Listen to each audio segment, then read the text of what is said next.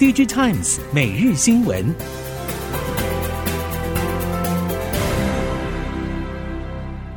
听众朋友们好，欢迎收听 DigiTimes 每日新闻，我是翁方月，现在为您提供今天的科技产业新闻重点。首先带您关心。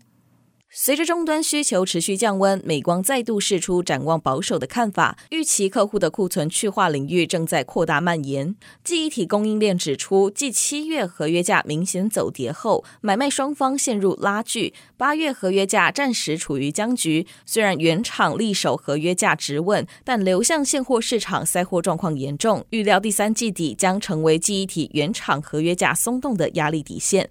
尽管各类应用需求不振，但上游原厂对于合约价以及现货价格的策略并不相同。对原厂来说，现阶段即使主动降价求售，也无法吸引下游 OEM 客户积极备料，反而冲击本身营运获利。而 OEM 厂也考虑到手上库存仍然可以因应，预期后续议价空间更有弹性，因此在七月合约价走跌后，短期内降价力道略有放缓。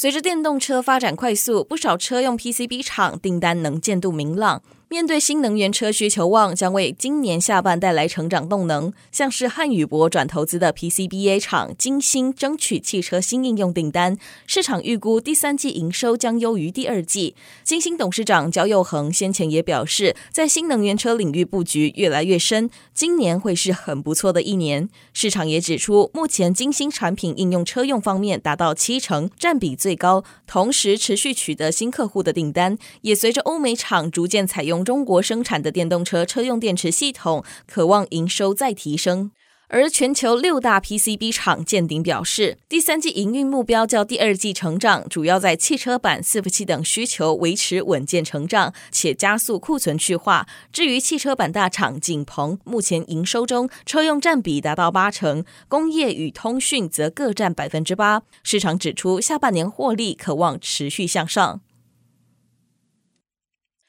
鸿海十号举行法说会，除了对今年展望由原本的持平调整到成长之外，同时也针对像是产业缺料的情况和电动车等新事业投资发展进程等外界关心的议题做出说明。鸿海坦言，因为先前缺料情况严峻，在市场需求强劲，但受到疫情影响，物流受阻，而客户大力要求之下，对伺服器、网通等产品的料件有提高库存水位的情形。不过，由于客户需求稳定存在，因因此风险不高。由于红海本身是大型制造业者，再加上客户也都是国际品牌业者，配合红海在供应链管理能力上的优势，因此能在先前中国风控的情况下，将缺料影响降低，并协助客户巩固料源。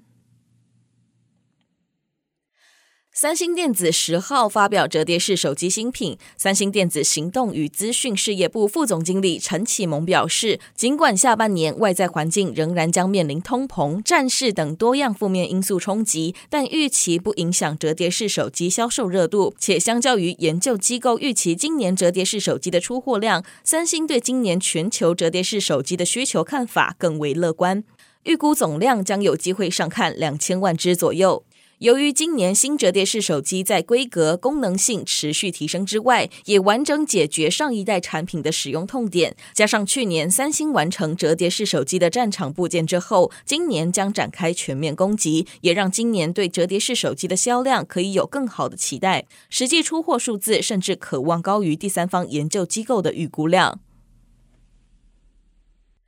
受到乌俄战争、通货膨胀、疫情反复等因素影响，今年终端需求下滑，智慧型手机市场也遭遇震荡。不过，折叠式手机销售则成为一大亮点。业界预期后续折叠式手机市场仍然渴望呈现向上走势。虽然折叠式手机市场正在成长，中上游供应链技术也在提升，同时材料也在创新中，但相关业者指出，折叠式手机的消费者体验还是有开发的空间，像是轴承、荧幕、重量、续航能力以及应用设计等都是。另外，荧幕保护层材料 UTG 也是发展重点，显示整体供应链还有精进的空间。综合韩联社、DigiTimes 等消息，三星身为全球第二大晶圆代工业者，近来积极拓展业务，期望追上业界龙头台积电。不过，近日南韩全国经纪人联合会辖下的南韩经济研究院日前提出报告，分析三星与台积电所在地的南韩与台湾税收、奖励措施与人力等经营条件，得出三星处境较为不利的结论。南韩业界相关人士认为，因应半导体技术霸权之争，南韩企业的立足点包含研发资源、税负减免以及人力培育等，至少需要跟海外企业处于相似的水准。手机与汽车两大阵营的作业系统之战，近年已经有明显的分类，包括 Google 的 Android、苹果的 iOS 两大手机阵营为主，以及车厂自主开发，包括特斯拉以及主流车厂福斯汽车、丰田等。而供应链业者表示，苹果 CarPlay 让车厂有许多顾虑，包括手机成为遥控汽车关键，以及 CarPlay 收集的数据资料将成为 Apple Car 的养分。CarPlay 如果有效攻占汽车的智慧座舱，让车主离不开 iPhone，在购车时经常成为影响选择的关键。苹果手机恐怕大大颠覆汽车市场，这也是不少车厂视为木马屠城记的现代翻版，因此不轻易开放让 CarPlay 进场操控。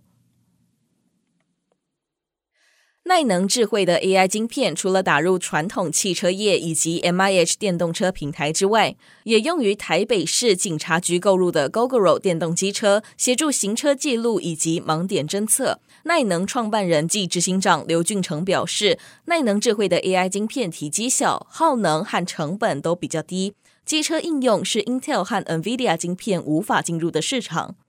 很多机车车祸肇事原因在于骑士有视线死角，转弯时没有注意其他方向来车，因而断送生命。为了增进骑士安全，耐能也与其他机车厂牌洽谈合作，希望搭载耐能晶片的行车记录器可以成为标配。台湾有两千多万辆机车，再加上东南亚国家的机车数量，对耐能而言，机车应用也是一块新蓝海市场。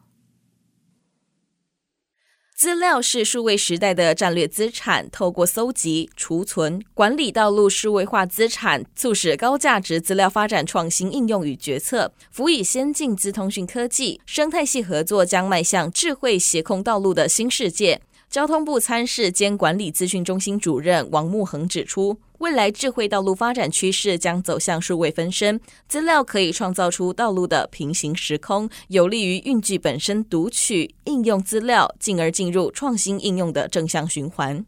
交通部致力于推动运输资料流通服务平台，依循公共运输旅运资料标准、即时路况资料标准、交通资讯基础路段编码规范、停车资料标准、公共运输票证资料标准、全台路边停车收费查询 API 服务规范等，并持续朝 DRTS 资料标准、电动车充电站资料标准、道路交通事件资料标准扩充。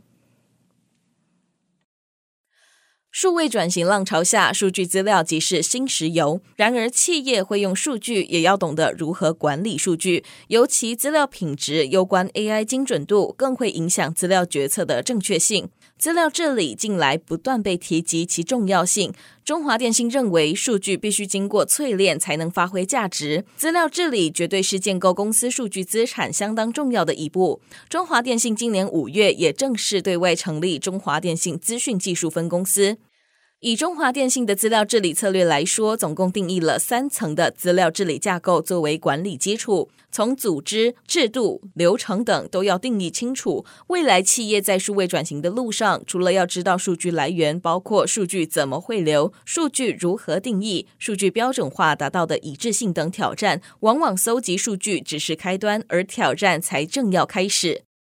以上新闻由 DigiTimes 电子时报提供，翁方月编辑播报。谢谢您的收听。